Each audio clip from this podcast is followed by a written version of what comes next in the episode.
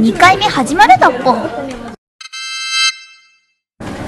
よりちゃんここはなんてお寺だっぽここはあの延命寺じゃん三号は鬼名山延命寺北条時頼の夫人が作ったと言われておる本堂に祀られておる身代わり地蔵は裸地蔵や前出地蔵とも言われており負けたら裸になるというすごろくをした際に負けた夫人の代わりに地蔵が裸になってすごろくの番に出てきたそうじゃ本当かよ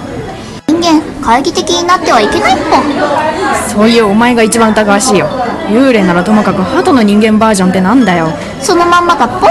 そのまんまってどのまんまだよいざ鎌倉いざ鎌倉いざ鎌倉おお苦労じゃ弟じゃ義経が気負ったぞわしの危機にはいざ鎌倉を合言葉にいつも駆けつけてくれるのじゃ苦労おい待ておっさんやばいって義経を殺したのあんただろ絶対あのいざ鎌倉には恨みがこもってるってでその前にいざ鎌倉って義経じゃないだろひかり人間懐疑的になったらおしまいだっぽおしまいなのはお前の頭だよあおっさん何やってんの苦労待っておったぞよく来てくれた兄上小さくおなりになられたなその大きさこの義経の敵ではないわ行け弁慶まあなぜじゃ苦労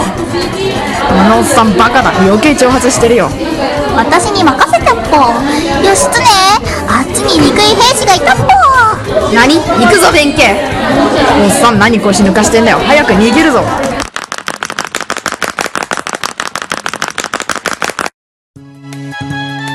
よりちゃんここはどこだっぽむここかここは本格寺だ身延山から日蓮の遺骨を分割したため東身延と称されており日蓮宗の寺として格式の高さを誇っておる祝福神のエフィス人を祀った八角形のエフィス像がありそこに日蓮が滞在したそうだまた鎌倉幕府にとってこの恵比寿堂の位置は裏鬼門という不吉な方角だったんでわしが恵比寿を祀ったのじゃうーんなんか俺もうお寺マニアみたくなってきたわもう十分勉強したんで頼朝さんお墓に帰ってください無理だっぽよりちゃんはお墓の前に行かないとお墓に戻れないっぽそれによりちゃんがお墓に帰らないと幽霊たちこのままだっぽマジマジじゃマジって現代語分かってんじゃんそれよりおっさんの墓どこあっちだっぽねよりちゃんっぽうんあっちじゃあっちって漠然としてるな人間そんなもんだっぽ鳩娘お前人間引き合いに出すの好きだなもちろんだっぽそれより私あっちのお寺に行ってみたいっぽしゃあねえな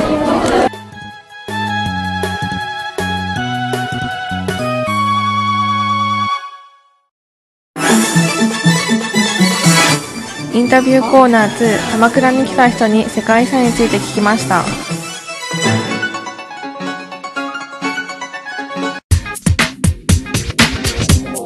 一つが二日ですか今日はこれからどこに行かれる今日はパーティーパーティーはい鎌倉を世界遺産に登録する計画が進められているのはご存知ですかうんあの知ってますよそうですかもし登録するなら鎌倉のどこが一番ふさわしい場所だと思います